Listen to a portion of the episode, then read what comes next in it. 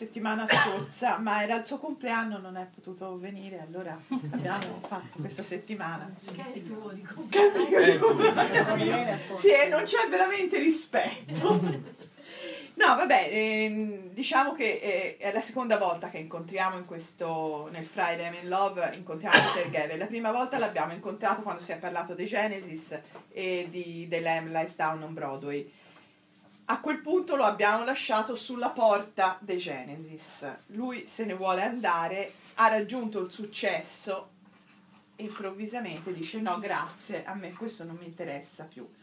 Una scelta che è stata un po' eh, particolare che ha un po' spiazzato da una parte i fan, dall'altra ha spiazzato un po' l'industria musicale che non ha capito perché questa, questo ragazzo, che in fondo aveva 25 anni, all'apice del successo, quando veramente stava per spiccare il volo, si ferma e fa un passo indietro. Lui ha eh, detto che in pratica non si sentiva più in questo mondo. Un po' è questo, un po' è il fatto che comunque c'erano stati un, dei piccoli disaccordi, neanche tanto piccoli, con i Genesis perché eh, diciamo stavano prendendo due strade diverse. Da una parte c'era Peter Gabriel che voleva sperimentare, voleva andare a vedere oltre cosa c'era oltre il progressive, oltre il proprio mondo che aveva coltivato fino a quel momento. Dall'altra c'erano i Genesis che invece tutto sommato gli altri stavano bene anche nel loro orticello non hanno accettato benissimo The Lamb Less Down on Broadway, che, ha, che è stato vissuto come un'imposizione di Gabriel, e a quel punto sono cominciati a nascere problemi personali, eh, Gabriel che mette su famiglia, che ha una figlia, eh, pro- ha avuto dei problemi appena nata questa bambina, gli altri Genesis che non capiscono questo problema che lui questa esigenza di, di, di, vivere anche la, la, famiglia, la dimensione familiare, non la capiscono e, e, le strade si dividono. Si dividono e lui per, uh, dal 76 comincia un suo percorso personale, un percorso che inizialmente lo porta lontano dalla musica. Una lontananza che poi non durerà molto a lungo, però nell'anno successivo all'abbandono dei Genesis lui si allontana da tutto quello che è musica, in compenso va a eh, conoscere tutti quei vari movimenti che nascono in giro per l'Europa, proprio andando fisicamente a vivere questi movimenti, per conoscere, proprio animato da sana curiosità non è neanche che lui poi abbia aderito a niente di tutto questo che ha vissuto, però ha vissuto in comuni, è andato in Francia, in Spagna, in Italia, è stato varie volte. Voleva vedere, voleva sperimentare, voleva capire cosa stava succedendo a fine anni 70. Effettivamente di cose ne succedevano parecchie in, Europa. Ha conosciuto personaggi come Alan Watts, ha conosciuto, ha approfondito varie tematiche, però poi alla fine è tornato a casa e ha ricominciato a fare musica, perché poi quello che voleva fare lui era esprimersi attraverso la musica.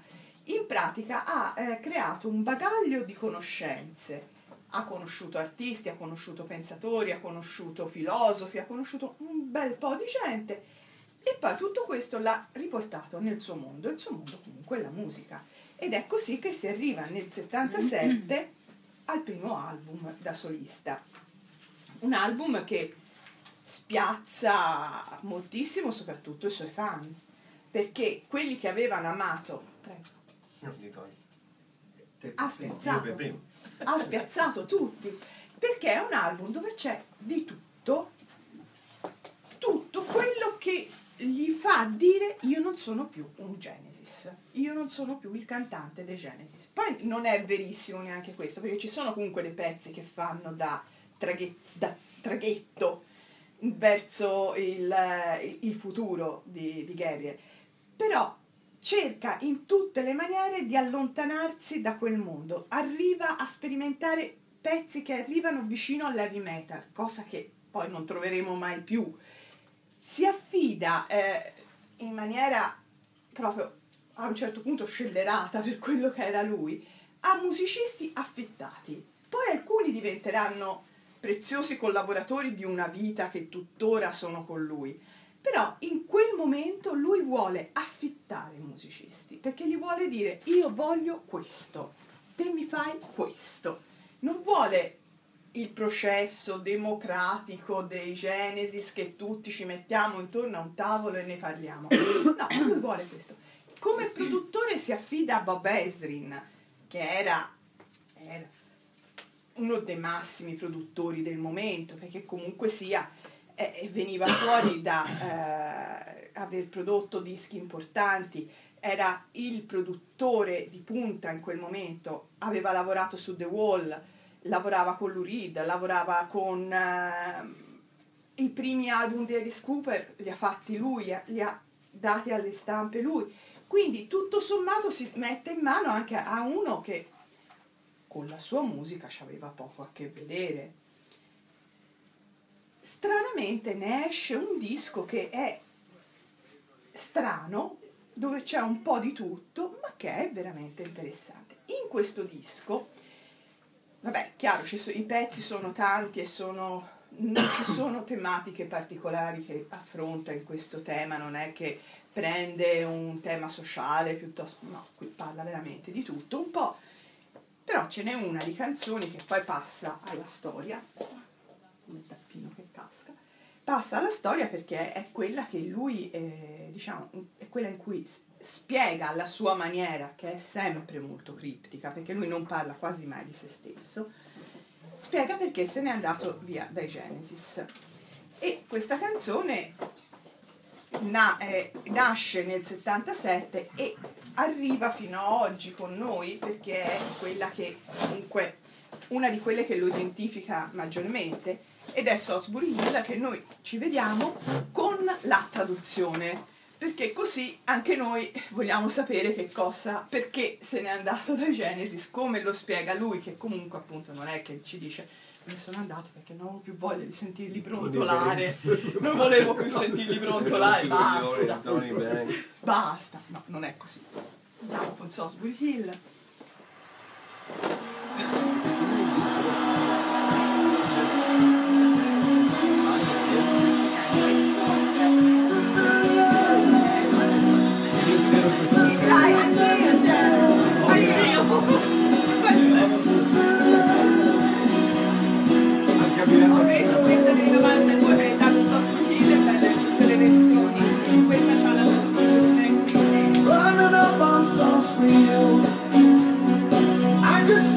Stato- Wind was blowing, stood still.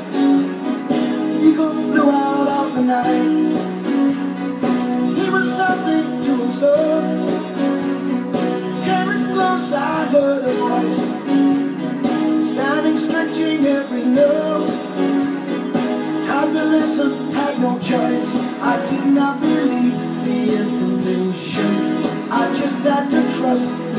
imagination. My heart going song, he said, grab your things, I come to take you home.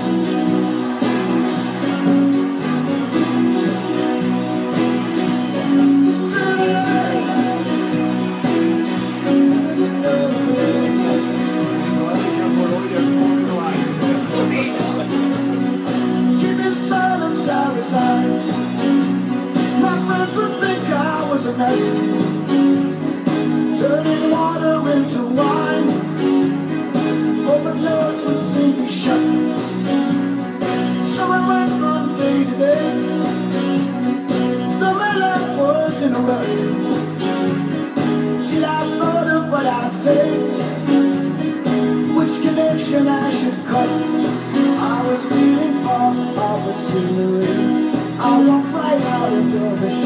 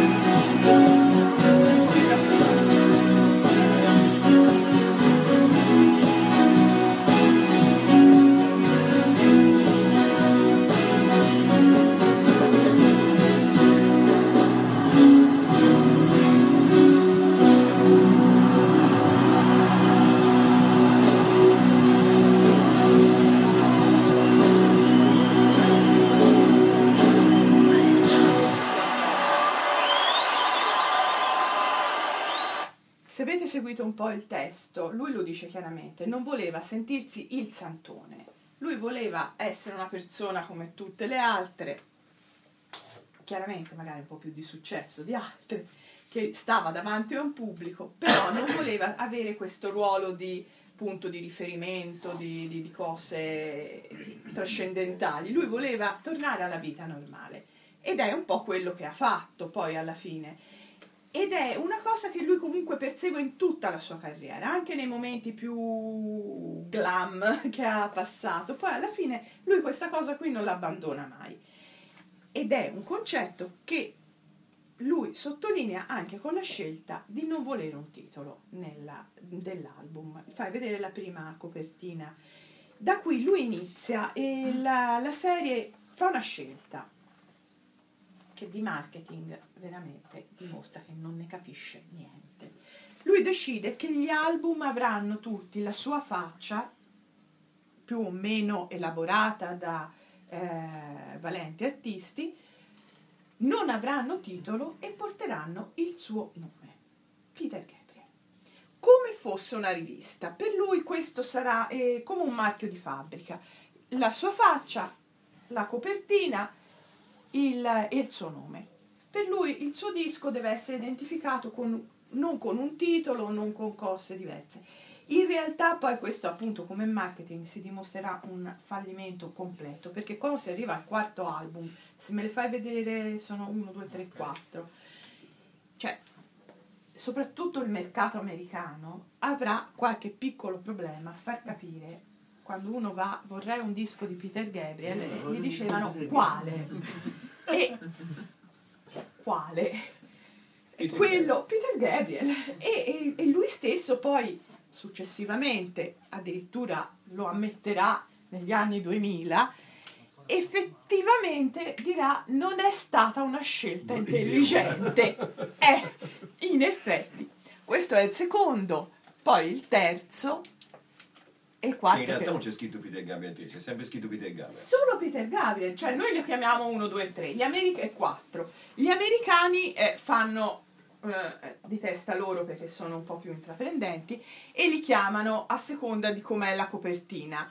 Eh, il primo lo chiamano car perché vedono una macchina, il secondo lo chiamano scratch perché sta graffiando, il terzo melt perché la, la faccia si dissolve e il quarto non sapevano come chiamarlo security. Così. Non si è capito bene Non- nessuno ha capito perché, perché effettivamente tutto ci fa pensare meno che security. Però loro lo, cioè, un nome glielo dovevano dare questi qui, cioè già, Gli americani. cioè, già, già per i noi non è facile. Per gli americani era proprio impensabile arrivare a quarto disco senza avere un titolo. E infatti poi di lì comincerà a dare titoli rigorosamente di due lettere, perché non sia mai che ci Non è che si è allargato più di tanto, ma insomma. No. Però ecco, è una scelta ragionata, non è, una- non è che dice "Ah, no, non ci metto il titolo, no, no, lui lo fa per, per la sua identità, perché secondo lui in questo modo afferma l'identità, che cosa che è anche possibile, cioè fondamentalmente è anche vero. Beh, certo, è un pochino così, ma insomma, lui...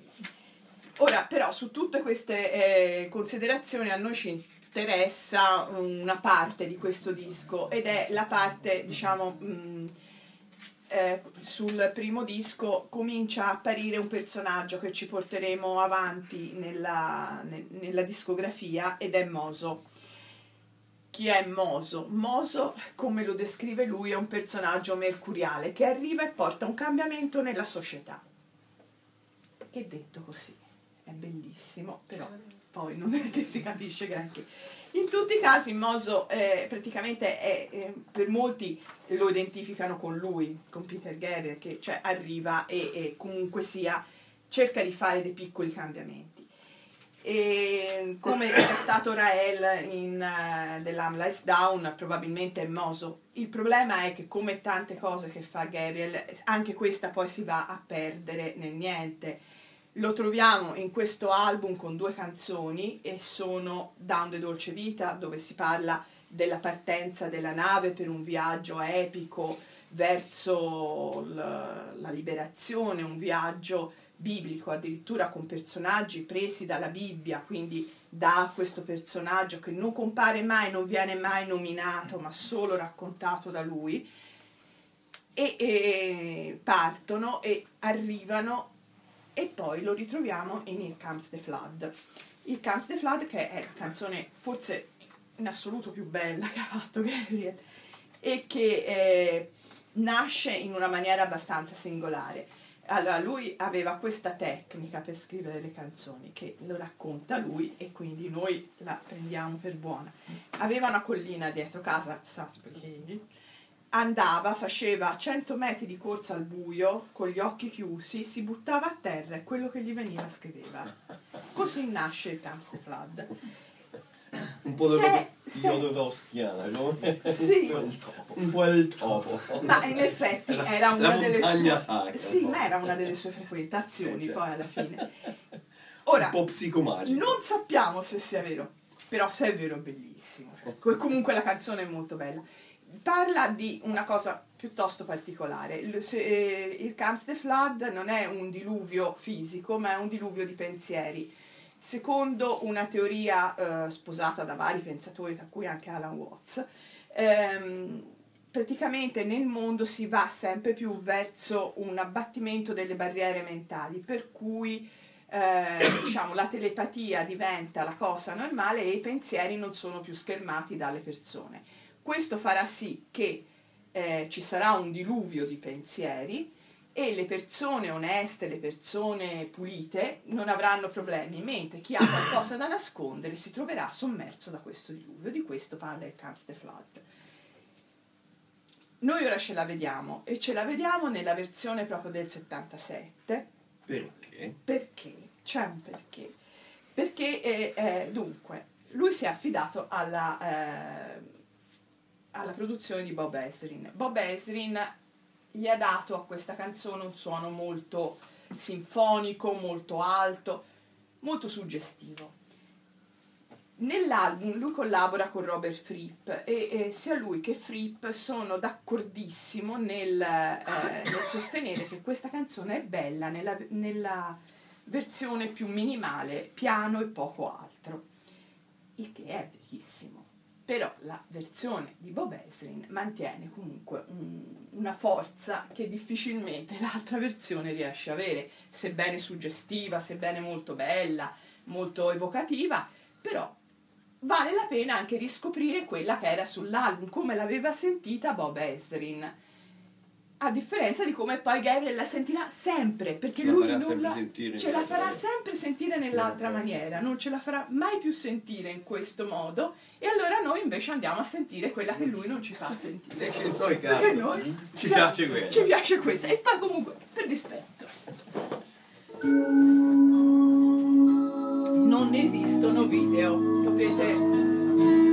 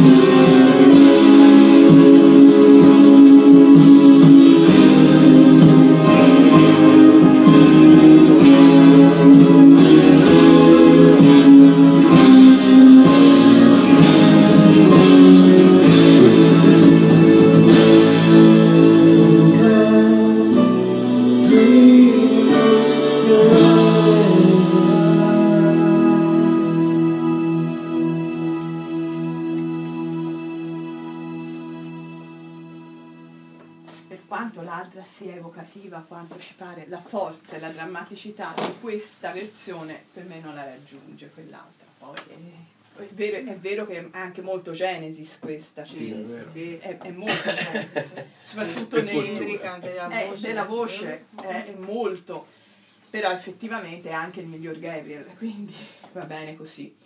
Moso lo ritroviamo anche nel secondo album, in On the Air Exposure, e poi lo ritroveremo in So con Red Rain e That Voice Again. Poi di lui se ne perdono le tracce e forse nel prossimo album sapremo che fine ha fatto. Ma nel prossimo. Prossimo, quello che esce a settembre. Di quale anno non si sa. Caretta, te l'anno. Posso dire una cosa su questa canzone? Voglia? No, hai detto che il pensiero di Anna Watts è quello del... che non è solo in realtà di Anna Watts. No, no, no, no, no, è di, è di molti. di molti. sì. Cioè di, questo, di questa barriera mentale che, Che- viene... che crolla. Che, viene- che- che crolla e quindi porta un passo evolutivo nell'umanità. Eh, che è un po' anche il pensiero di Aurobindo che si era già ritrovato la volta scorsa quando si fece Ah. dell'Ember, no? Allora quando hai detto questa cosa qui mi è venuto in mente che oggi in realtà noi siamo, stiamo quasi vivendo, stiamo, cioè è un momento di passaggio il nostro, perché se noi pensiamo a Facebook, Esatto. cioè, in cima a Facebook c'è scritto a cosa stai pensando. Cioè noi sappiamo in questo momento tutto quello che sta pensando l'umanità, volendo, no? In un certo qual modo stiamo entrando in un mondo no? Sì, nuovo che... Cioè, in qualche Rendersi conto modo... che si pensa cazzata è il problema. Vabbè, quello è, una- quello è un altro Eh, discorso. sì, sì. Però in realtà si- Eh, Facebook, a cosa cosa. stai pensando? Cioè, No? Io penso, penso che arrivare vado a cagare, penso che domani vado... Però in realtà so quello che stai pensando te, quello che sta pensando lei, quello che sta pensando il tipo che ha di a mi- a mi- un diluvio di, di pensieri. E non a caso che chi è, diciamo, pulito rimane asciutto, da questo, rimane asciutto in questo diluvio, anche non prende, diciamo, le, le cose negative. che Sì, no, ma possono- pensa allo sviluppo che può avere una cosa così fra cin- 20, 30 o 50 anni. Certo, Cioè, alla fine non potrebbe è... essere veramente una telepatia, no? Non so. Potrebbe tranquillamente essere comunque sia... eh, Chi lo sa il mondo fra 50 anni come... ma anche forse fra meno, visto Ma io non ci sono. Mi piacerebbe, eh? Mi Voglio piacerebbe. vedere prima, voglio vedere come va a finire. No, Sono ormai, 25, dai. ormai è tutto più Però veloce. è un po' quello. Sì, è quello, è assolutamente quello. Non è un caso che si chiama il Cast Flood, cioè non è che arriva il diluvio, non è... E però, povero Moso però ce lo perdiamo per la strada, non, non lo, non lo recupereremo, non sappiamo che fine fa, è uno dei tanti progetti che ci lasciamo alle spalle.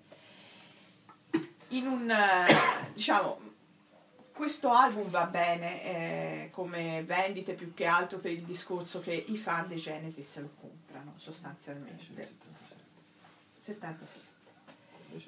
Quello dopo lui decide di eh, darlo, consegnarlo in mano a Robert Fripp. Perché eh, Robert Fripp comunque con lui instaura un ottimo rapporto, due persone strane che si trovano bene insieme, quindi va benissimo, e vanno in tour insieme. In questo tour nasce l'idea di fare questo album di cui eh, Fripp è il produttore. Il fatto che sia il produttore alla fine si sente pesantemente in questo album perché lui, Gabriel fa come un passo indietro, si compone la musica, però una canzone la fa, comporre, la fa scrivere alla moglie, Mother of Violence. Ehm, E tutto sommato non è neanche da scartare. No, No. peraltro è uno dei pezzi migliori dell'album, tra l'altro. Rimane una, quest- il secondo album, come poi anche altri nella, nella- nella discografia, rimane un po' un'occasione persa. Si sente che in embrione ci sono tante possibilità, però poi non, le- non gli dà quel momento in più che le fa diventare capolavori. Rimangono delle belle canzoni che possiamo sempre sentire, ma che se non sentiamo poi alla fine non ne sentiamo la mancanza. Il motivo c'è, è che lui in questo momento è concentrato sul cinema. A lui tanto ha in testa la storia di Rael, la vuole portare al cinema e nel tra il 78 e il 79 lavora con Jodorowsky per- sulla sceneggiatura di questo film. Poi eh, Jodorowsky sarà contento di questo e il lavoro non porta a niente. Lo piantano lì, come Moso rimane a A un certo punto a metà, anche questo lavoro rimane a metà. E da qualche parte, in qualche cassetto del buon Alejandro, ci deve essere mezza sceneggiatura scritta, che però non ha mai visto la realizzazione come film, purtroppo per noi, perché sarebbe stato probabilmente anche un bel film. Tra l'altro, una delle cose che ha bloccato questo processo è che lui voleva recitare come Rael. Lui voleva essere Rael. E, e il fatto che poi le capacità magari recitative non siano questa cosa proprio al massimo per lui, che gli dicessero guarda magari se ci mettiamo un attore forse è meglio, alla fine ha creato un po' di disamore e due anni di lavoro andato a, a vuoto sostanzialmente. E ne esce un disco che è sì, interessante, però che rimane un po' appeso così. Però è anche il momento in cui lui comunque conosce vari personaggi della musica, nel mondo della musica inglese e non solo, americano, e questo lo porta comunque a aprirsi vari, eh, eh, varie, varie eh, collaborazioni che metteranno il, le basi per quello che sarà veramente il salto che farà Gabriel e che sarà il terzo album.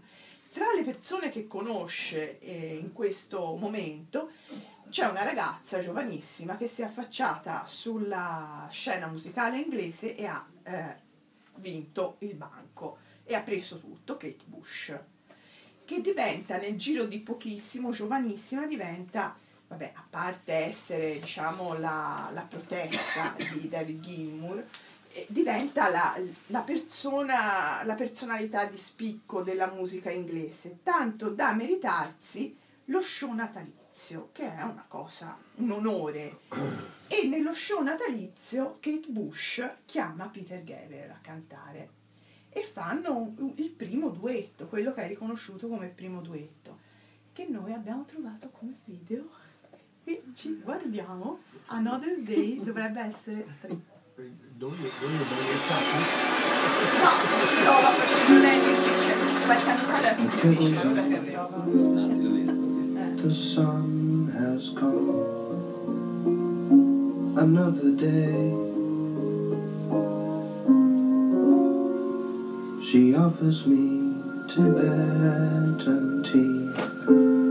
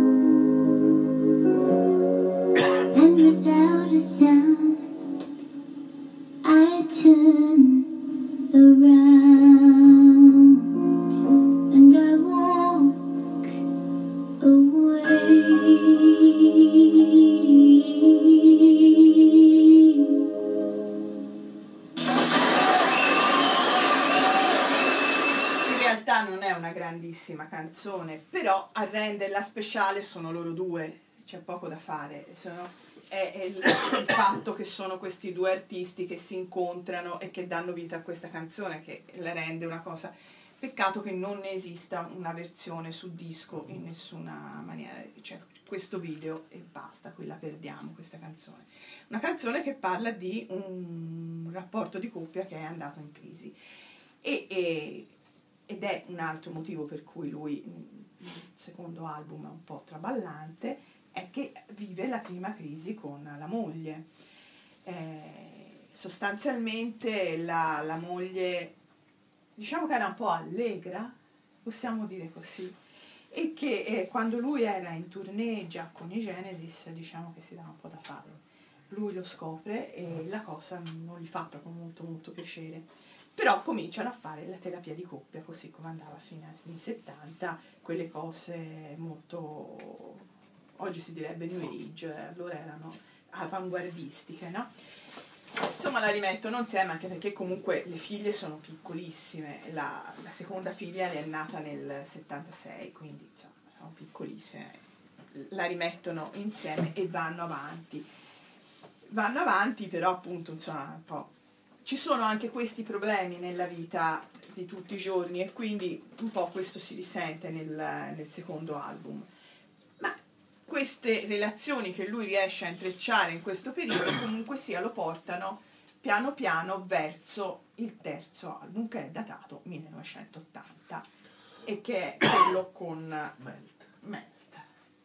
Bravo, però Eh, è stato attento è il stato ragazzo. attento, il ragazzo è stato attento.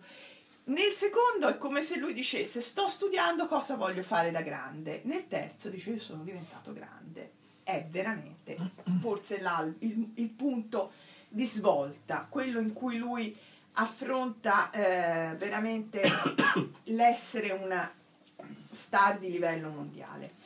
Lo, eh, lo fa sia mm, su, su più piani, musicalmente perché è l'album in cui lui comincia a ehm, prendere a prendere coscienza che c'è anche un mondo tecnologico intorno. Non ci sono solamente le tastiere, le chitarre, ma ci sono anche sintetizzatori. E questa cosa lo, lo intriga moltissimo.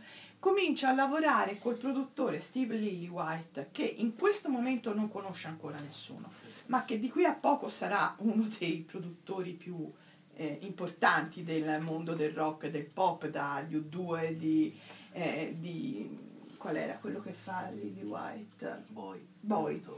E Talking Heads, David Bowie, Simple Minds ha prodotto più o meno tutti. In questo momento però non era, mm, non, non era conosciutissimo.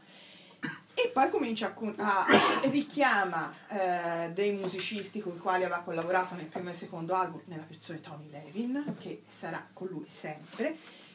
Eh, richiama che era nel secondo album eh, David Rhodes, che sarà sempre con lui per tutta la carriera, e eh, chiama, eh, prende la collaborazione di nuovo di Fripp su alcune canzoni, perché comunque sia non è certo che gli, gli manca. Prende come batterista eh, Jerry Marotta, che dà un impulso fortissimo alla sezione ritmica cambiata. Non contento di questo, gli ci mette accanto Phil Collins, che comunque sono rimasti amici, so- e quindi la sezione ritmica alza moltissimo.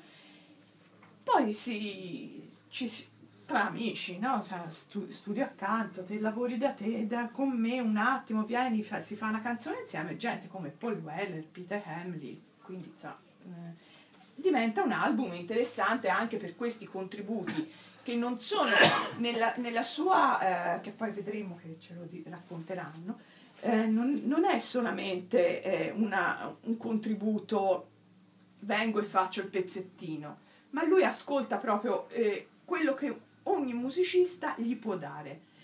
Non è solamente una, eh, diciamo, eh, professionalità prestata, ma è una professionalità che entra dentro il progetto e che ne diventa parte. E questo è, è forse la, la cosa più innovativa, soprattutto in quel, in quel panorama lì, perché in genere erano musicisti che andavano, facevano il compitino e andavano a casa, invece con lui no, questo non, non può succedere, cosa che da una parte è buonissima, dall'altra forse per i musicisti un pochino meno, poi avremo una testimonianza in esclusiva su questo, vi anticipo, e, però eh, forse è anche la cosa più interessante.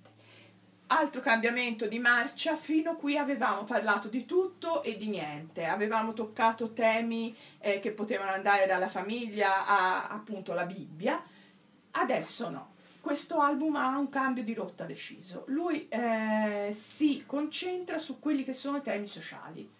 Eh, chiaramente, ancora una volta, sullo sfondo c'è sempre qualcosa di Peter Gabriel, della sua vita, della sua, diciamo, della, della sua esperienza. Però non, non- non compare mai lui in prima persona, non sono mai testi autobiografici, prende spunti da suoi interessi che porta dentro la musica. E così nascono canzoni come Family Snapshot, che pra- parla dell'assassinio di, eh, di un governatore americano preso dal libro che lui si era letto, eh, An Assassin Diary di Arthur Bremer. La comunicazione è un tema che lui, eh, come abbiamo visto in Il the Flood, ritorna la comunicazione e ancora ritorna la comunicazione senza fili. Cioè, questa idea che la comunicazione possa viaggiare anche al di là di un telefono che a quell'epoca era quello con la cornetta, ma possa andare su altri canali e lui cerca di capire Through the Wire quali possono essere questi canali. C'è poi il- l'amnesia totale di fronte a un grande problema, l'affrontare il grande problema cancellando tutto, di- eh, facendo tabula rasa, I don't remember, è quello, lui chiude tutto. C'è l'esclusione sociale, l'esclusione sociale vista su, su più livelli, not one of us, è, è vari livelli dal ragazzino a scuola fino alla donna casalinga che viene esclusa, quello che, che è vivere a margine della società. C'è l'alienazione. Nel- in una delle canzoni più belle e forse meno conosciute, che è Lead a Normal Life, che si basa su nove note, solo nove note, ed è scritta come un haiku, perché su nove note non è che ci poteva stare moltissimo. E Lead a Normal Life è la canzone sull'alienazione, il poter condurre una vita normale, il miraggio della vita normale, che però porta al contrario, a- a- al- all'inverso, porta invece a alienarsi dalla società. E poi, vabbè, chiaramente c'è la classica, Bico, che è, siamo comunque nel 1980, parlare di apartheid, parlare di razzismo non era così, così semplice, non era così scontato e non era nemmeno accettato, perché comunque sia si parlava del Sudafrica, e il Sudafrica comunque era molto legato all'Inghilterra. Quindi il coraggio di, di dire sta succedendo questo, in fondo a pochi passi da noi, mentre noi viviamo un mondo che si crea altri problemi, però lì si stanno ammazzando perché sono di un colore diverso. Non era così scontato. Però noi non vedremo Pico per ora, perché ce lo teniamo da parte. E invece ci vediamo Games Without Frontiers, perché ci piace. Ci piace come tema, perché parla, eh, prendendo spunto dalla trasmissione che si conosce, Giochi senza frontiere, parla di una cosa che anche questa non è scontata e soprattutto non è poi così lontana oggi, che è il nazionalismo. Il fatto che queste persone adulte eh, giocassero, facessero questi giochi anche piuttosto stupidi e attraverso questi giochi volessero affermare la, pro- la propria appartenenza a una nazione gli dà lo spunto per parlare del fatto che il nazionalismo è tuttora un problema. Lo era negli anni Ottanta, lo è oggi, non è che sia cambiato poi moltissimo. Lo racconta in una maniera molto leggera, Perché se si legge il testo di Games Without Frontiers, tutto sommato, boh, sì, però non sembra questa cosa così pesante. Invece, tutto sommato, è una canzone con dei significati piuttosto eh, pesanti, dove appunto si parla di eh, anche i nomi stessi scelti per le i, i- personaggi che animano questi giochi non sono così scelti a caso. Si, si sceglie Enrico perché noi venivamo dal fascismo e quindi ci voleva un nome italiano. Adolf lo dice da sé perché sceglie Adolf. Tutti i nomi so- hanno questo un significato, sono tutti riportati a posti dove c'è una dittatura o c'è stata una dittatura. Quindi, insomma, dietro quella- eh, quelle note fischettate che sono molto tranquille, molto leggere, alla fine c'è qualcosa di un pochino più pesante. L'abbiamo scelta anche per un'altra cosa, perché è stata una delle canzoni più censurate di Gabriel, che può sembrare strano anche qui perché comunque era la canzone di punta di quest'album, però eh, nel, nel testo a un certo punto lui dice, eh, fischiettando, noi eh, fischiamo sui crumiri della giungla. Eh, siamo negli anni 80, non si può dire, non si può dire, non si può dire, no, non si può dire che pisciamo, non si può. E quindi gliela censurano. Ne fa un video perché comincia, siamo nel primi- primissimo 80, si comincia la cosa dei video, ne fa un video, peraltro anche bruttino, diciamo la verità. Però noi lo vediamo perché è stato censurato anche lui ed è stato censurato per una cosa assurda.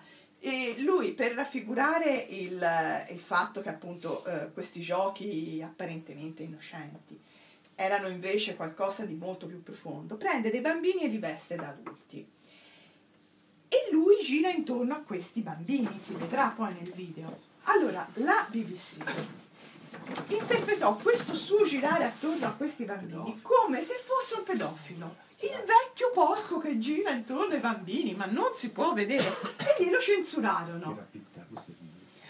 Ora poi, a prescindere da tutte queste considerazioni che ce lo fanno vedere questo video, è anche l'unico video dove compare il carnevale di Viareggio. E Siccome un pochino siamo anche campanilisti, Stasera. noi lo vediamo. Nazionalisti. Sì, siamo nazionalisti e campanilisti e noi ce lo vogliamo vedere perché c'è il carnevale di Viareggio. Insomma, ci sono i carri di Viareggio. Hans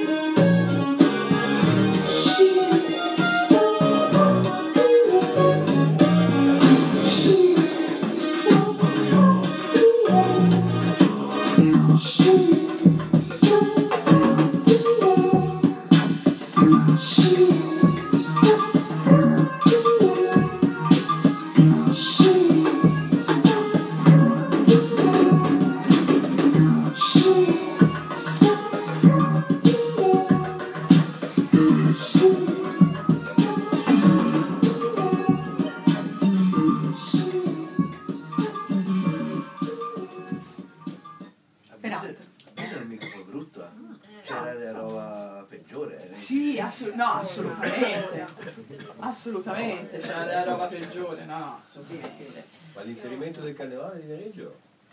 Eh? mai? Perché il carnevale? Perché c'era Reagan. Ah, perché poteva avere il Sì. il potere. E poi comunque perché era questo, questa cosa che, eh, diciamo, faceva satira sul potere, quindi... eh, poi, ce, ce- ce lo diciamo, non ce l'ha spiegato lui questo.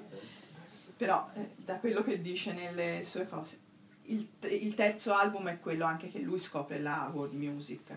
Scopre che nel mondo ci sono dei suoni interessanti. Lo scopre con Bico, eh, ce, lo, ce lo dimostra con Bico, ma lo scopre un po' a tutto tondo. E pensa che eh, questa sia la, la vera frontiera della musica, per lui diventa la musica del mondo. Abbattere le frontiere è la nuova frontiera. E questo è per lui una, una bella sfida. Eh, pensa che sia il momento di, di far sì che la musica circoli liberamente nel mondo e organizza un festival. È una delle grandi utopie di Gabriel questa, perché eh, pensa che tutti eh, nel, nel momento che lui organizza questo festival siano contenti e ci vadano gratis. E non è così. In più ci si mette il, il maltempo, perché non sarà benedetto dal tempo buono. In più ci si mette lo sciopero delle ferrovie, che non gli porta la gente al suo festival a Shepton Mallet. E quindi nel 1980 lui organizza il primo WOMAD Festival, vara questa sigla che è diciamo la summa della sua filosofia, World of Music, Art and Dance, dove tutte le arti sono riunite, non ci sono più frontiere né tra le arti né tra i paesi. Chiama artisti da tutto il mondo a rimborso spese e non tutti però accettano questa cosa e qualcuno si fa anche pagare. Quando la sua manager sa di come viene organizzato questo festival ha un mezzo accidente.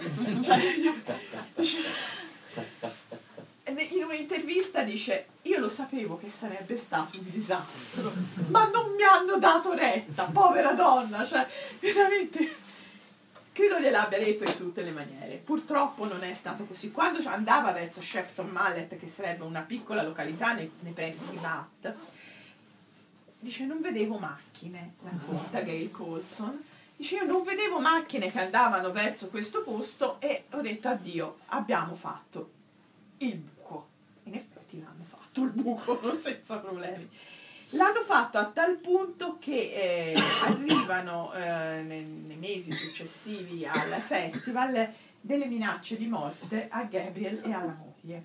Perché eh, la gente voleva essere pagata perché comunque sia si erano esposti. Lui candidamente anche poi negli anni dirà che eh, nel- aveva pensato che tutti fossero animati dal suo stesso spirito di eh, Amicizia, fratellanza. fratellanza, woman, the world of music, art and dance, siamo tutti fratelli. E dice io credevo che tutti fosse, la pensassimo tutti alla Una stessa grande maniera. famiglia. Una grande famiglia. E lo dice candidamente, però eh, non era così. Il buco è talmente grosso che a quel punto lì si muovono i suoi amici, di sempre. Quelli a cui non ha sbattuto la porta ma che ha mollato e che stanno avendo il loro buon successo.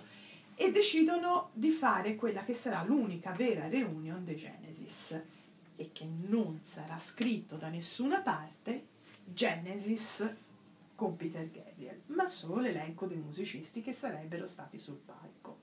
Proprio per una scelta loro. La fanno a Londra, a Milton eh, Keynes, e nonostante fosse ottobre, 2 ottobre a Londra, all'aperto, quindi freddo, pioggia da Il morire. diluvio anche Il diluvio! 11 di C'era strapieno, erano arrivati da, veramente da ogni dove, perché vedere di nuovo sul palco Peter Gabriel con i Genesis effettivamente era un'occasione che non poteva essere persa. E lì gli hanno dato veramente una grossa mano perché hanno ripianato il debito. Di questo eh, concerto però non esiste nemmeno un video, perché il maltempo sicuramente, ma anche perché loro non hanno voluto video.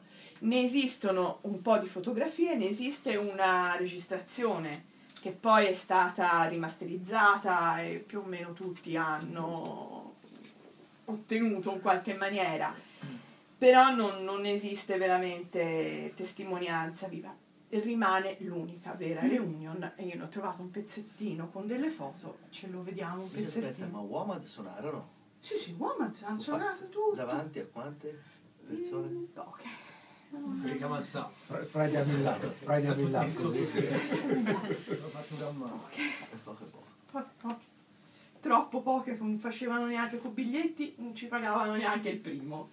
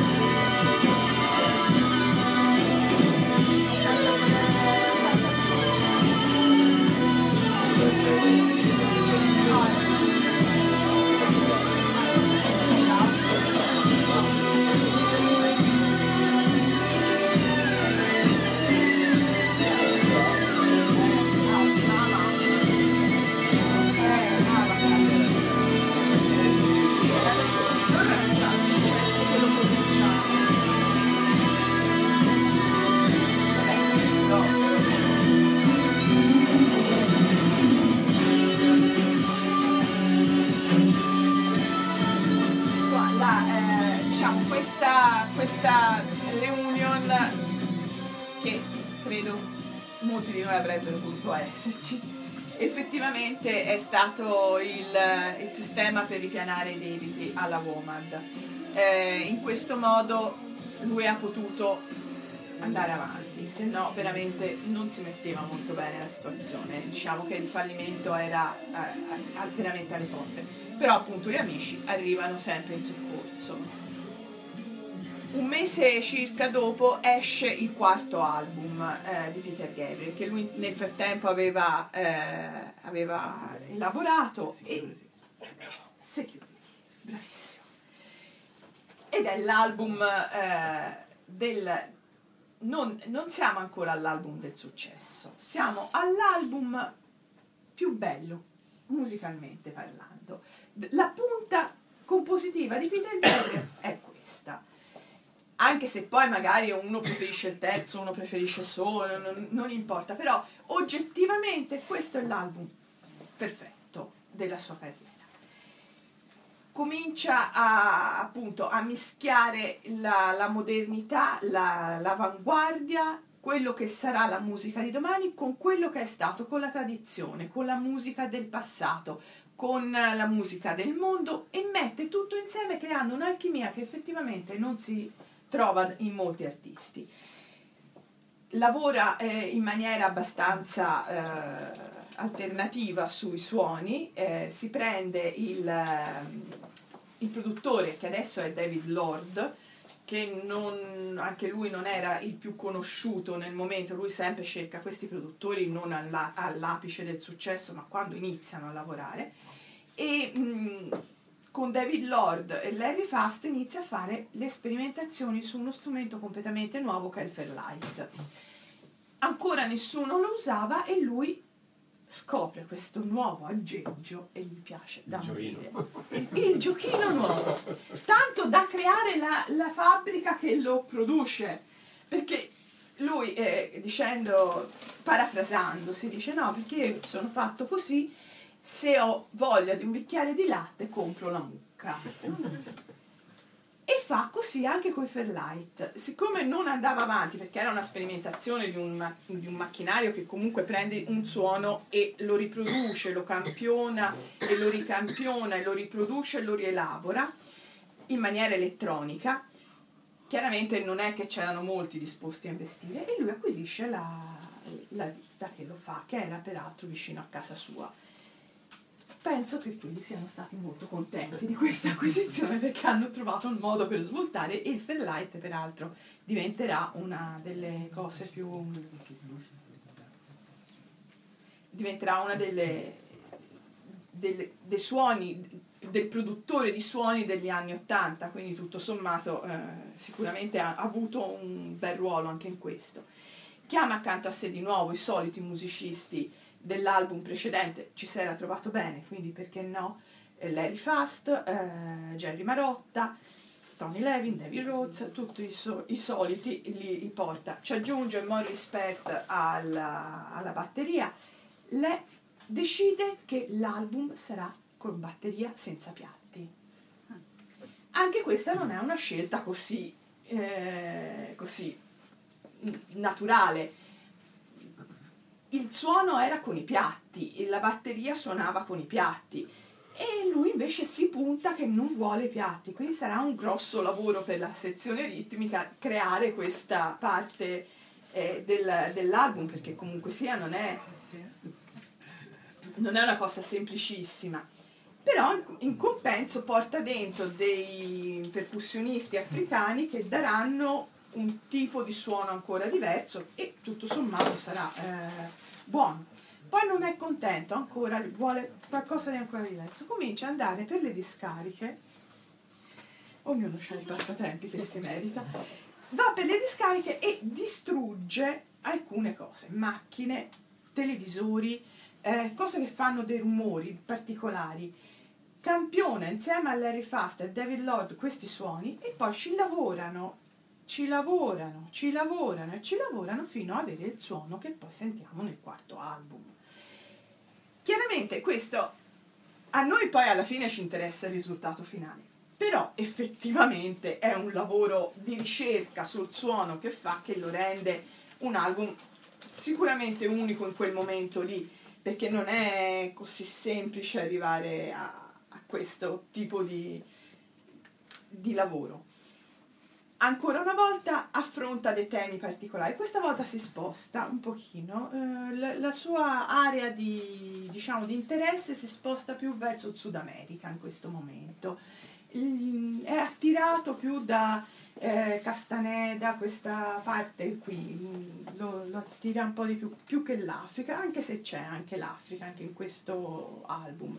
Comunque parla di gelosia col pezzo che è uno del il pezzo della- di, questo, di questo album che è Shock the Monkey. Poi parla del... um, ah, questa è bellissima. Have the Touch eh, nasce perché lui sempre ha questa cosa che porta sue- i suoi interessi dentro le canzoni. Ha letto una ricerca fatta nelle capitali eh, mondiali sul contatto umano. Allora hanno visto che eh, a- in, in Cile le persone si toccano, infatti, nei ristoranti delle capitali. In Cile si toccano 280 volte in un ristorante della capitale in una giornata. A Parigi 30 volte, a Londra 3.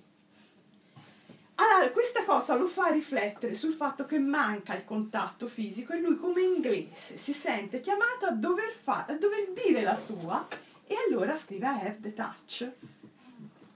Perché deve comunque far capire che il contatto è importante, no? Attraverso questa ricerca lo porta a, a fare.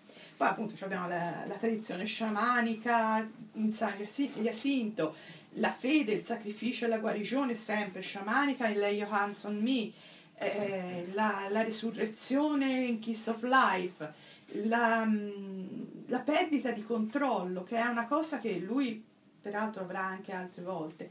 Mm, il Rhythm of the Heat che nasce dai diari di Jung, infatti il primo titolo era Jung in Africa, e eh, parla del fatto che Jung si sia spaventato come eh, attraverso la musica si possa perdere il controllo.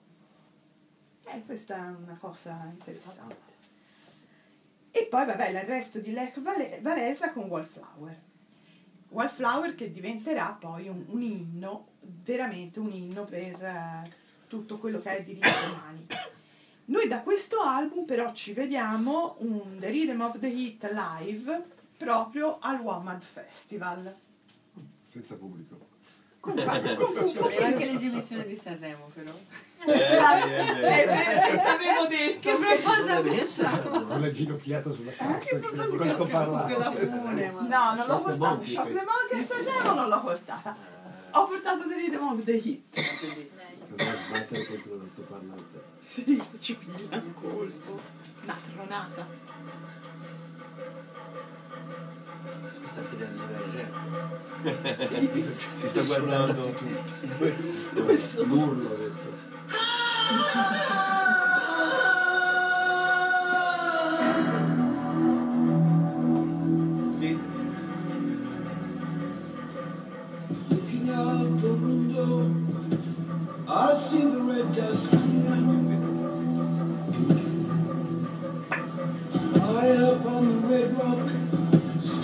the shadow with the sun.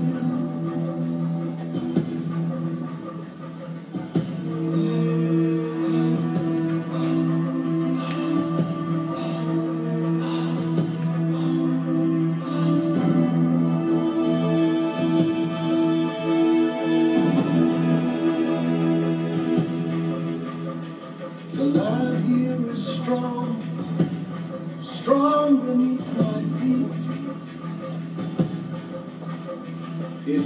feeds on the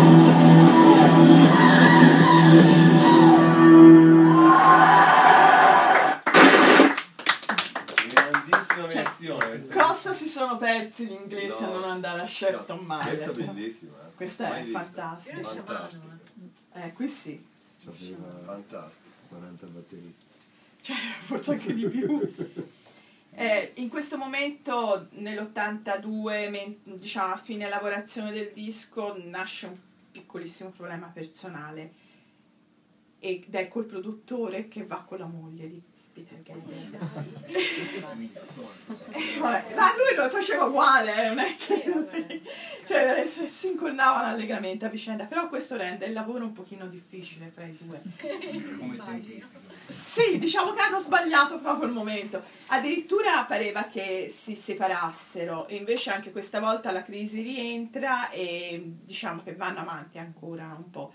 Naturalmente poi lui- lei ha trovato anche Nile Rogers dei Blue Nile e sempre in questo disco, vabbè insomma era un disco pieno di collaborazioni interessanti musicalmente, ma forse per la moglie anche in altri pezzi. Prima a fare tera- prima terapia di gruppo, dopo va a, fa- a farla in Africa. Va a farla- Jung in In Africa, è Africa quello è quello sostanzialmente. sempre in Africa. E lui parte per un lungo tour, un tour che lo porterà a toccare veramente i cinque continenti. Per la prima volta va ovunque e ne nasce un disco live molto eh, interessante che però ha eh, come difetto, vogliamo dire difetto, ma sì, quello che hanno tutti i dischi live di Peter Gabriel ufficiali sono rifatti in studio. Cioè lui non, non prende un disco e dice ok è live se c'è qualche sfumatura che non è perfetta. No, lui prende il disco e dice sì ok va bene, ora lo fermo due anni, ci lavoro sopra, lo pulisco, ci levo quel suono lì che non mi piace, quell'altro che è venuto male tira fuori un prodotto perfetto. È un bellissimo live, però certo non è il live di un bootleg nel, nel senso che non ha quella freschezza che hanno i live presi e buttati sul mercato però è un bel live E si intitola? Please Live. Please live è anche il momento in cui lui eh, si riavvicina al cinema e lo fa attraverso una colonna sonora ed è la bellissima colonna sonora di Birdie un bellissimo film che chi non avesse visto è Ah, veramente visto, sì. pregato di vedere di Alan Parker con Nicolas Cage veramente Bambino. sì praticamente Prima che diventasse il Nicolas Cage. però già nipote no. di suo zio quindi tutto Sì, sì, sommato Coppola. cioè lui non, non- diciamo il giro era buono. L'altro è? E non me lo ricordo chi è l'altra. Eh, comunque, mh, diciamo che non è un grandissimo lavoro che fa su questo, mh, su questo album, perché prende le sue canzoni eh, del terzo e del quarto, gli leva il cantato e le fa una versione strumentale. Quindi tutto sommato, vabbè, sì, eh, è un disco interessante, piace più o meno a tutti, però insomma, non è che ci racconta qualcosa di nuovo. Invece quello che vi racconto ora io è eh, una cosa nuova che non sa nessuno. Perché allora, abbiamo detto che lui in questo, eh, in questo album lavora con ehm, Larry Fast. Ci possiamo avere la foto, cioè nella cartellina? Ehm, lavora con Larry Fast. Ora, siccome eh, chi è malato, abbiate pazienza, per toccato me stasera, fa anche cose di questo genere. L'ho contattato su Facebook in maniera molto banale e eh, gli ho chiesto se voleva raccontarci qualcosa di quel periodo. L'ho chiesto non solo a lui, che sarebbe lui, ma l'ho chiesto anche a altri. Lui è stato l'unico che ci ha risposto. Gli ho detto che stasera avremmo avuto questa- questo incontro e gli ho chiesto, però non volevo, siccome ha detto, ah ma sì, ma io sono tanto impegnato, e detto, "Eh, cavoli, ci credo. Però eh, ha detto, eh, ho detto, vabbè, è una domanda secca così. eh. La cosa migliore che ricorda di quel periodo è la cosa peggiore, diciamo, che ricorda di quel periodo. Allora, lui ha, ehm, ci dice così. Soprattutto, ve lo leggo così, sono le sue parole. Soprattutto durante gli anni della mia collaborazione con Peter ho lavorato anche a un buon numero di altri progetti di altri musicisti. Alcuni hanno anche ottenuto un buon successo, lo sappiamo. La differenza positiva del lavoro con Peter rispetto alle altre produzioni è che con gli altri ero in genere chiamato a riempire un buco, una mancanza nel team creativo, grazie alle mie capacità. Poi, una volta finito il lavoro, non mi restava altro che la soddisfazione di aver contribuito a un grande album. Con Peter invece non c'era solo il contributo professionale, ma anche una partecipazione allo stesso progetto creativo di, di Peter nell'approcciare la musica. Qualcosa che spesso poteva essere non convenzionale, ma che era sempre un'avventura dalla quale si imparava qualcosa che non avevo mai avuto l'opportunità di conoscere o sperimentare prima di quel momento. Nella domanda gli ho chiesto anche cosa ricordava di negativo, perché che sia tutto bello va bene, però sa, qualcosa ci deve essere anche che non va. Ovviamente ci sono stati anche degli aspetti negativi in questa collaborazione, ma la, la cosa che ritengo maggiormente negativa è che per seguire i progetti di Gabriel ho tralasciato la mia carriera da solista per un certo numero di anni che non ho potuto ovviamente recuperare. Una volta che Peter ha cambiato i membri della band dissolvendo la nostra PG Band. In quegli anni ho anche rifiutato alcune collaborazioni con musicisti molto noti per restare a disposizione di Peter. È stata una mia scelta fare così, ma guardando indietro probabilmente è stato il più grande aspetto negativo, compensato solo dalla lunga associazione creativa che abbiamo avuto. Quindi tutto bello, tutto buono, però certo quando mi ha dato il ben servito, questo ci è rimasto male e ancora se lo ricorda. E noi siamo con lui. Scoop. Uno scoop, uno scoop del Friday. Io a questo punto eh, mi vedrei un pezzettino almeno di Wallflower, perché L'ho visto. giusto un pezzettino. Eh, questa è del 2010, perché non l'ha fatta spessissimo nel... Scusate, e ora...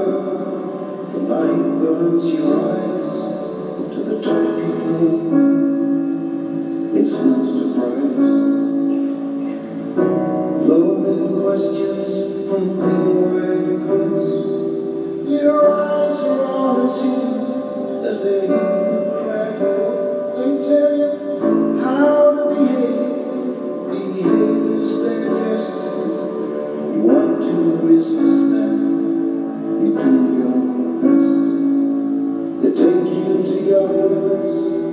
They take you beyond.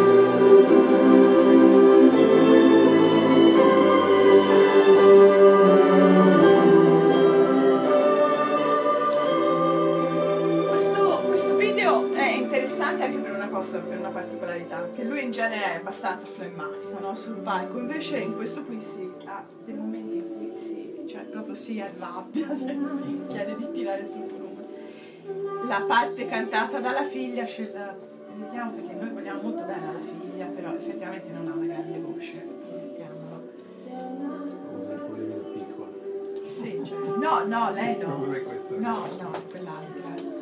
Melanie. Sì, cioè però ha una vocina, non ha una grande voce, però eh, chiaramente è figlia sua e lui fa fare quello che, che crede, anche cantare.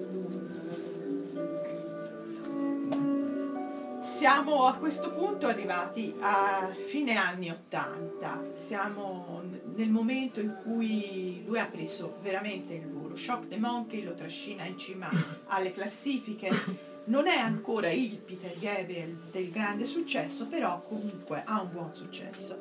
Entra in studio e mm, entra in contatto con eh, alcune alcuni personaggi che lavorano accanto a lui nello studio. A me piace questa cosa che si sta lavorando a un disco io, a un disco lui, ci troviamo a- alla macchinetta del caffè, me l'immagino, e si dice, ma sai che c'è, vieni dai, parliamone, che si fa. E questo accanto era Little Steven, che stava lavorando a un progetto eh, contro l'apartheid. Dice, ma te hai fatto bico, come puoi starne fuori? Nasce così il progetto Sun City, che è forse uno dei primi progetti, eh, a parte i vari Feed the World, eccetera, che avevano aperto la strada a questa mobilitazione della musica su un grosso tema. Però mentre eh, We Are the World era sulla fame nel mondo, forse anche troppo grande come tema, il- i progetti a cui aderisce Peter Gabriel sono un pochino più mirati eh, sull'apartheid in Sudafrica, eh, sul Tibet su- piuttosto che sulle varie guerre Afghanistan che sono nate, sui Desparecidos ha fatto eh, concerti. In questo caso parte con eh, questa cosa che a lui gli sta molto a cuore, che è quella del razzismo, che è uno dei temi che lui comunque sia sempre eh, affronta, probabilmente affronta anche con se stesso, nel senso che comunque eh, la sua voglia di far sì che il mondo sia una cosa unica lo porta a confrontarsi con realtà diverse e vedere che queste realtà sono in qualche modo discriminate solo in base a una razza eh, lo, lo fa mobilitare, non c'è verso. Nasce così la sua adesione al progetto Sun City, che eh, però non, non lo vediamo il video. Sì, ce l'abbiamo. Io San Siti. Allora ci abbiamo, lo vogliamo sapere, ci abbiamo il live di Sun City. Facciamo mezzanotte, dai. Dai, eh, facciamone vedere un pezzettino perché se no Carlo ci picchia. Cioè, le Steve prima di andare a letto, vabbè. Vabbè, Spero tu abbia il quindi. Che Jim Carrey. Sì, allora questo è il concerto del, del 90 alla Wembley Arena progetto Sun City formalmente e eh, con questo concerto e questa è la canzone a cui hanno partecipato tutti, tra cui anche lei.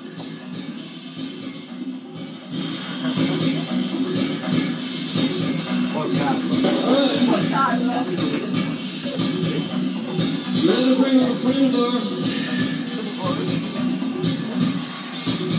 Someone has traveled many miles and written many songs. Tonight he's back with us in Wembley Stadium to tell the truth.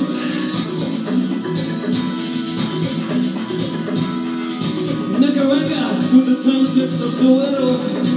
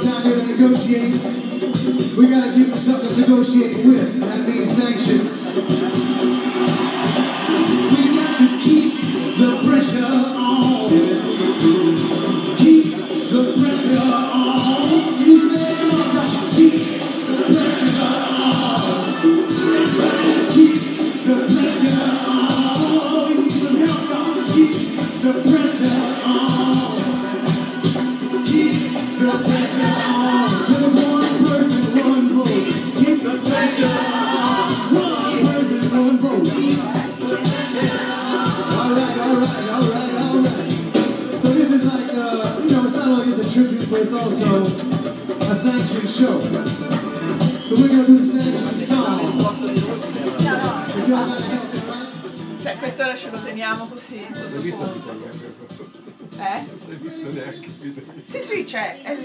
What's his name? What's your name? Ce l'ha presentato. Capellone. Capellone, lei al momento che era capellone. Io non lo so se questi progetti hanno realmente cambiato il mondo, però insomma qualcuno magari si è accorto che qualche- c'era qualche problema, quindi va bene anche così. Mentre lavora a queste cose, parallelamente eh, nasce il disco più importante della sua carriera, che è Su. È il più importante non perché è il più bello, non perché è il, eh, quello meglio composto, ma perché è il disco che lo consacra commercialmente.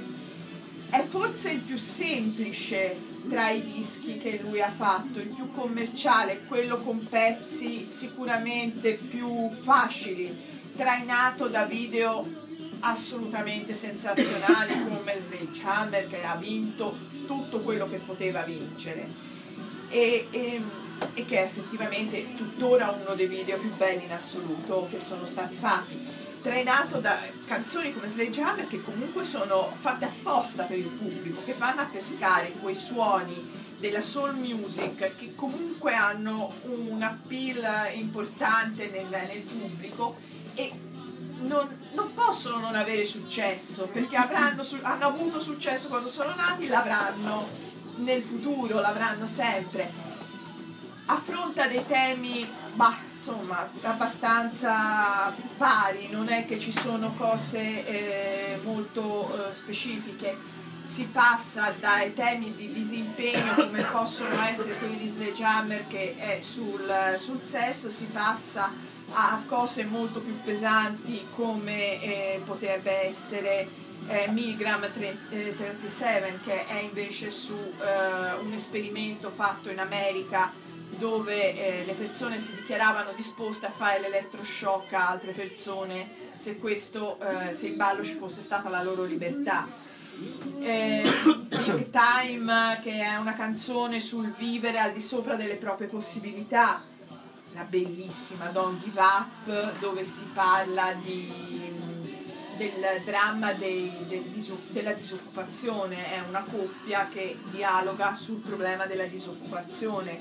Ritroviamo Moso per gli ultimi due capitoli in Red Rain e eh, That Voice Again dove Red Rain nasce da un sogno che non vi sto a raccontare incubo, due muri di, di- eh, di acqua rossa che si chiudono sopra Moso, povero Moso, anche questo gli facciamo. Però ecco, di fatto questo è, è è l'album della consacrazione di Gabriel, qui lui arriva veramente al top, vince premi, arriva in, in cima alle classifiche, fa un tour mondiale veramente spettacolare anche dal punto di vista scenico, non solamente curatissimo da, da tutti i punti di vista. Tra tutte le canzoni che ci sono, ce ne sentiamo magari per vedere che ore sono. Ci vediamo un pezzettino perché è lunga lunga di Mercy Street che è dedicata vari, sì sì, eh, tanto Sun City eh, per- con tutto il bene che gli possiamo volere a Carlo, ma non è il massimo.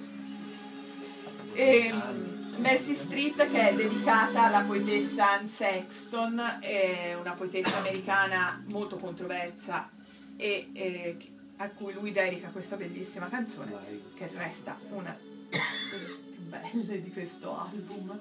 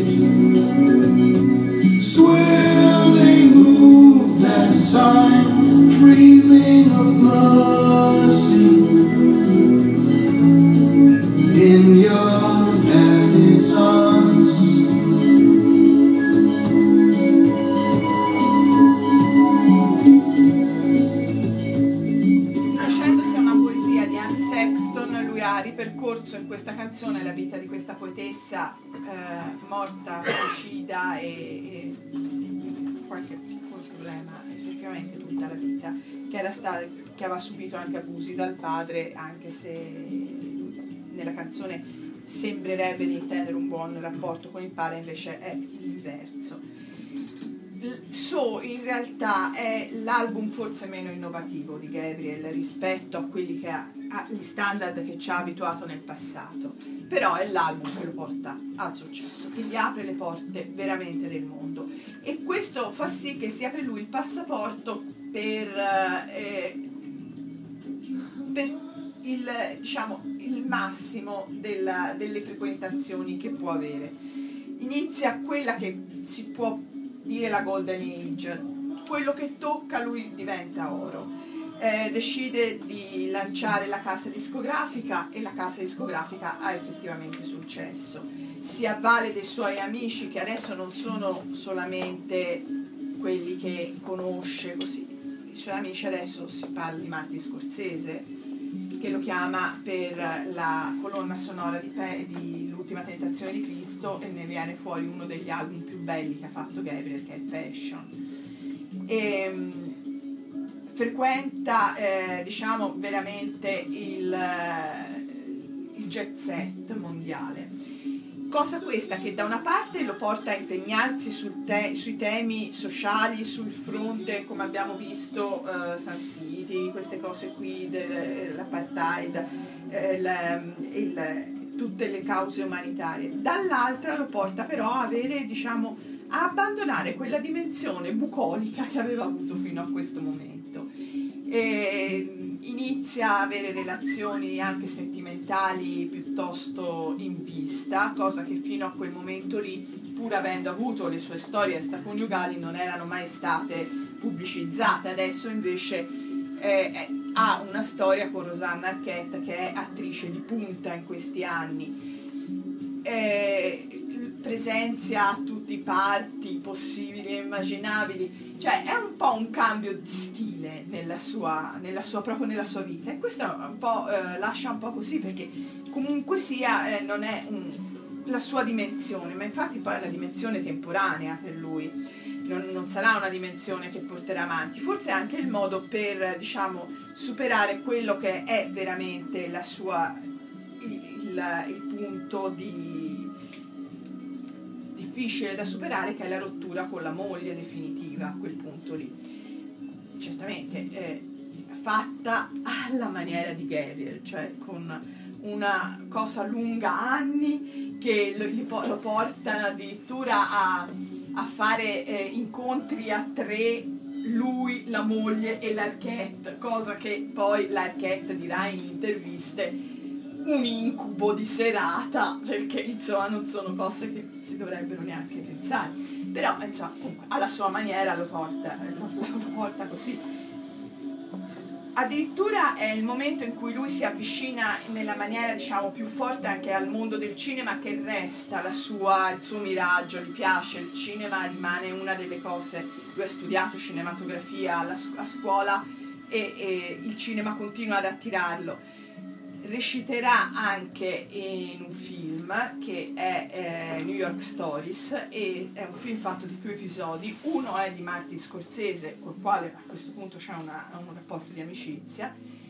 Guarda caso, protagonista dell'episodio è Rosanna Arquette e lui farà una piccolissima parte in questo, eh, danno il contentino, insomma. Gli fanno fare una piccolissima parte in questo, in questo film dove farà il barista. Se lo volete vedere, sappiate che nell'episodio con Rosanna Arquette di Martin Scorsese il barista è Peter Gabriel. Poi parteciperà anche a un progetto scolastico eh, dove farà l'unico eh, film dove è protagonista, che è un corto di 9 minuti che potete trovare tranquillamente su internet, è un giallo, Raccoon si chiama. Non è un grande, una grande prova di attore, ma insomma va bene, cioè, è molto bello questa cosa. Ci fai vedere qualche fotografia così tanto, tipo anche verso il 30, così, qualche foto. Eh, questo è anche il momento in cui lui comunque eh, alimenta i suoi progetti paralleli alla... così a caso, un po' di foto a caso, tanto ci, ci fa sempre piacere. Bello. No, allora, c'è una cosa che va detta una parentesi, si veste veramente male, cioè è una delle persone che si veste peggio nel mondo. Però, vabbè. Ma gli inglesi... Sì, sì, è vero. Oddio, non tutti. Eh, Oddio, C'è sì. una volta, eh, forse Sì. sono un po' migliorati. Forse sì, perché c'è più... Negli anni 80. No, Colpa di Marx e Spencer. ma lui proprio niente, proprio poverino. non ci sono- Però E ecco, con gli cioè, anni peggiori. Ah, E con gli anni Peggiori. È un bell'uomo. è un bell'uomo, non c'è niente da fare, lo è tuttora. Quindi. Eh, porta avanti anche il progetto dell'Experience Park. Eh, un altro suo sogno è quello di creare questo parco a tema dove affrontare i fantasmi, le paure ancestrali. Ah, voleva fare a Barcellona, mi sembra. Sì, quello che voleva fare anche in Sicilia, e lo voleva fare in Francia, a Nantes e poi non lo farà da nessuna parte. È un altro di quei progetti che lancia lì, ci lavora per anni e poi lascia Ma appeso. Che succede? Cosa gli succede a un certo punto? Ma Si stanca. Di fattibilità. fondamentalmente si annoia e secondariamente forse sono progetti troppo grandi. Quelli che sono progetti fattibili, la Real World, che è comunque fattibile, Mancano anche i fondi.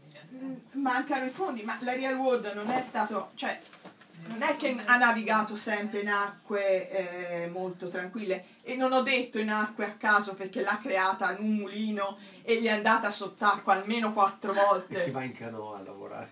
Sì, no, ma gli è andata sott'acqua mangiando su tutti gli strumenti. eh, e questo insomma, perché solo un genio può mettere in Inghilterra su un mulino una casa discografica senza prima isolarla, ma sappiamo che il, il- la parte è un artista, è un artista. È un bulimico di, di- di creatività. Sì. Una anche nella musica che fa, Esatto. a volte perde il segno ogni tanto proprio perché... Perché troppo, Troppo, c'ha da fare fare. troppo, c'ha da fare troppo. È forse una delle, delle cose che più, più negative sue. Insomma, i primi anni 90 lo portano a affrontare sempre più la musica del mondo. Passion è il primo grosso successo che pubblica la Real World. No, cosa? Adesso non lo sentiamo. No. La colonna sonora di, di Ultima Invece di queste foto. Questa era la copertina di Salisbury Hill che è stata censurata. Non so perché. Ah, che Non capisco Che ci ha messo il cappello. Era meglio con Sledgehammer questa copertina qui. Era meglio con Sledgehammer, ma era Salisbury Hill e l'hanno censurata non so perché. E qui invece lo vediamo nelle sue versioni con occhiali. e- Presenta e uccide la versiliana.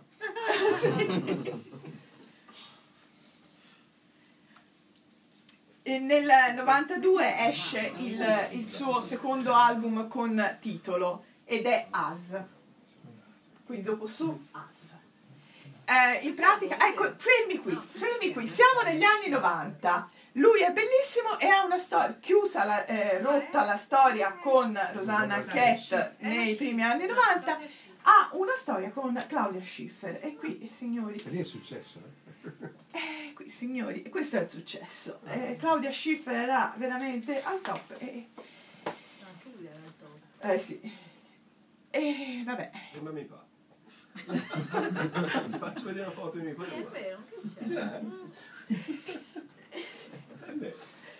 Vabbè, comunque, come si diceva, era veramente al top, se no non si arrivava alla Schiffer, eh, non è che si poteva. E tra l'altro Schiffer prima di David Copperfield, cioè proprio siamo... As è, eh, è, la- è l'album delle separazioni. È l'album che lui eh, scrive dopo essersi separato dalla moglie e dopo essersi separato anche da Rosanna Arquette.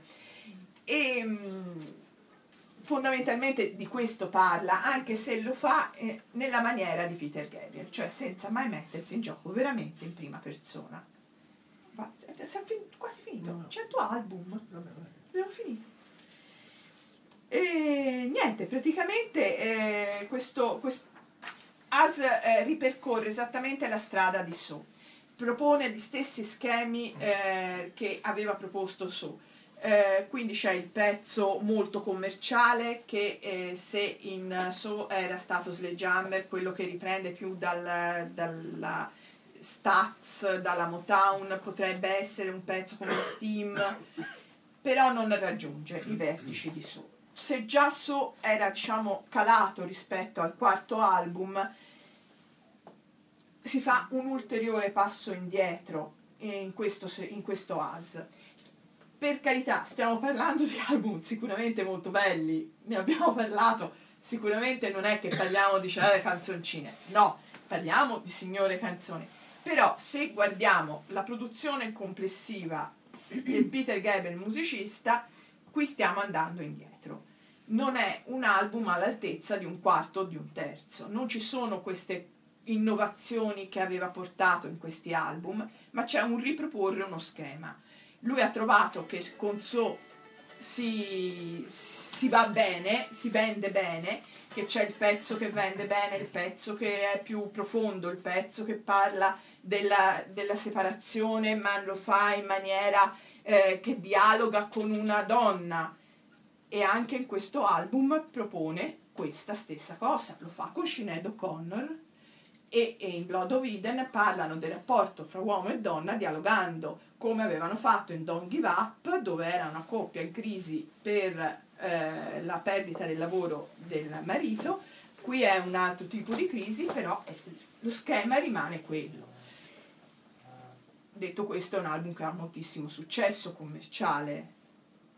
Forse è meno eh, amato da, da- da chi segue il musicista, però sicuramente è un bell'album, non c'è niente da fare. Mm, me lo metti Washing of the Water sotto, così si... Tra le varie canzoni di, di questo, di questo album che, eh, nel quale lui parla appunto di, eh, di vari rapporti, c'è questa Washing of the Water che però nasce vari anni prima eh, è una cosa che succede spesso con Peter Gabriel che lui le canzoni le elabora negli anni, negli anni, negli anni, negli anni. Questa è molto bella, però risale al quarto album come genesi di canzoni. Poi nella versione definitiva arriva sul disco nel 92, però è una canzone dell'82 questa qui, come nascita. Per questo che diciamo che non è un album innovativo, perché comunque va a ripescare indietro i pezzi più belli prende.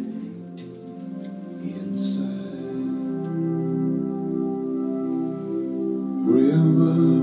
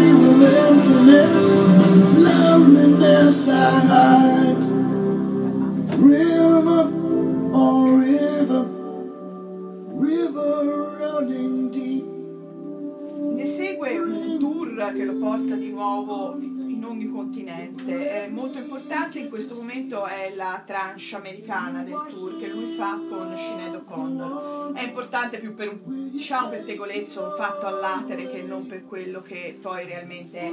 E cioè che Sinead O'Connor tentò il suicidio perché eh, lui non, non inizia una storia con lei. E, e per carità, eh, sono cose però possono essere traumatiche durante un tour, dover rifare, eh, ricalibrare tutto perché la persona che eh, dovrebbe sostenere la parte diciamo, di, di voce femminile eh, non, non è in grado di farla. Insomma, gli venne in soccorso Joy Eskew che era la tasterista e, e sostituì in corsa eh, la, la O'Connor che eh, chiaramente eh, venne ricoverata e poi la cosa finì lì. E poi lui disse grazie, facciamo anche che torni a casa, non è il caso di andare avanti. Ci si affaccia al nuovo millennio con un progetto fantastico che è Ovo. E forse l'album più sottovalutato di Peter Gabriel, forse meriterebbe di essere riscoperto, forse, però ancora forse non siamo pronti a riscoprirlo completamente. È una storia su tre generazioni eh, che lui ha creato per lo spettacolo del Millennium Dome. Il Millennium Dome era questa meravigliosa palla eh, a Londra eh, inaugurata per, il, eh, per l'anno 2000. Il fatto è che lo spettacolo, messo peraltro in scena da, da Moses Pendleton e dai Momix, era bellissimo, ma era talmente enorme questa, questa, questa struttura che non si vedeva e lo potevano vedere solamente da degli schermi. Per quanto c'è un video che può andare così sotto, eh, per quanto fosse meraviglioso, scenografie spettacolari, musica bellissima, se ne vedeva un pezzetto. E, non- e quindi è, è finito. No, non è questo, forse non c'è. Quello prima? No, vabbè, non c'è. Forse non ce l'ho messo. No, ci sono Darkness. no. No, là va bene. Eh, c'era un, avevo trovato un pezzettino, ma veramente pochi minuti, dove comunque facevano vedere dall'alto uno che si penzolava da una corda. E niente, non ha avuto questo grande successo, peraltro poi il Millennium Dome non ha fatto una bella fine e quindi con lui lo spettacolo di cui lui aveva fatto la colonna sonora. È molto bello questo album, è- ripercorre delle, delle, diciamo, musicalmente riprende gli echi della musica anni 90, quindi c'è abbastanza eh, musica etnica mischiata all'elettronica. La storia parla di una famiglia attraverso tre generazioni e le tre generazioni sono la storia dell'umanità, secondo quello che naturalmente eh, interpreta Peter Gabriel.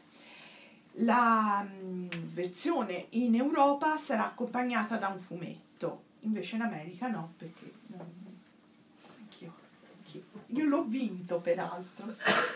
E, mm, diciamo che è un album da riscoprire per chi ha voglia di affrontare un album non facile perché non è facile ovo ci sono delle cose interessanti cose che lui peraltro ripropone anche dal vivo come The Tower That Eight People che abbiamo visto anche nell'ultimo spettacolo lui ripropone e effettivamente dal vivo è molto bella. Però tutto l'album eh, io l'ho trovato un po' pesante si arriva finalmente al 2004 prima che.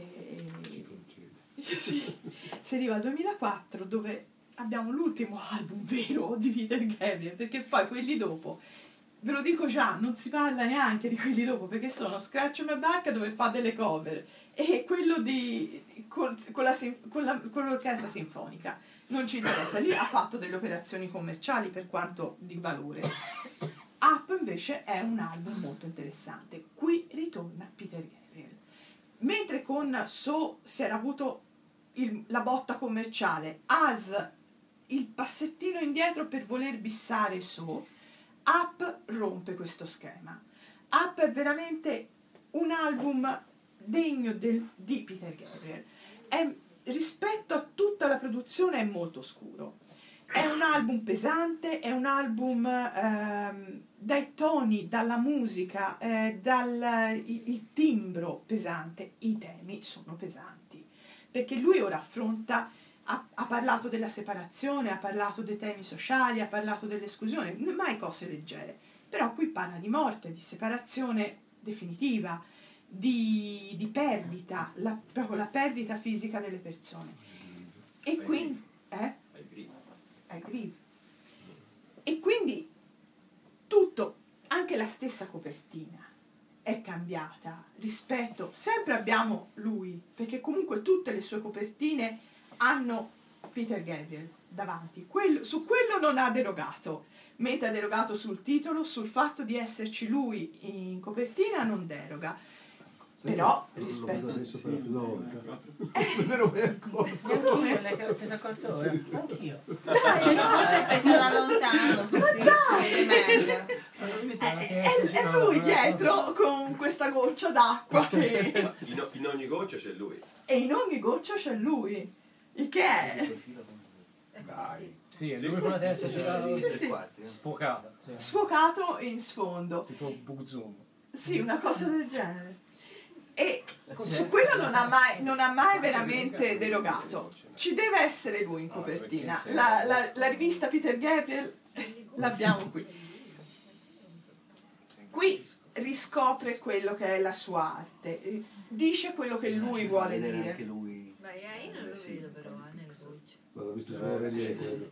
No, no, c'è nelle Nelle gocce. gocce. Sì, sì, sì, sì, c'è nelle gocce. Se lo puoi vedere così, si vede. Non si vede, No, troppo sc- sgrana. Però ecco, qui siamo tornati veramente a uno standard veramente alto. E ne, ne nasce un disco che forse non ha lo stesso successo dei due precedenti, co- commercialmente parlando, eh, ma ritorna a essere quello che è veramente Peter Gabriel, quello che sa sperimentare, che sa trovare nuovi suoni, anche ripescando canzoni che non sono nuove, perché anche in questo album trova delle canzoni fatte già nel passato, le riporta, però le porta nel presente. E questo lo rende uno degli album più interessanti di tutta la produzione di Gabriel. E di qui invece ce lo vediamo il pezzo, che è quello eh, che è Signal to Noise, in una versione precedente all'uscita del disco, però che merita veramente. Di poco precedente.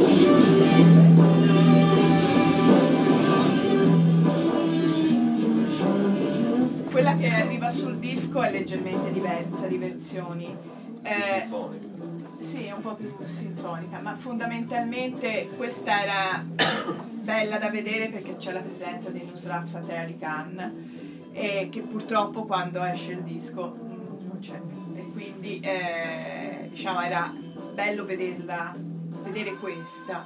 Per l'indiano? No, pakistano e il tipo di canto suo, lui era un monaco, de, e il- su, no, Kvali, sì, sì, siamo lì. Questo canto qui è il, Kvali, Kvali, non so come si pronunci, però.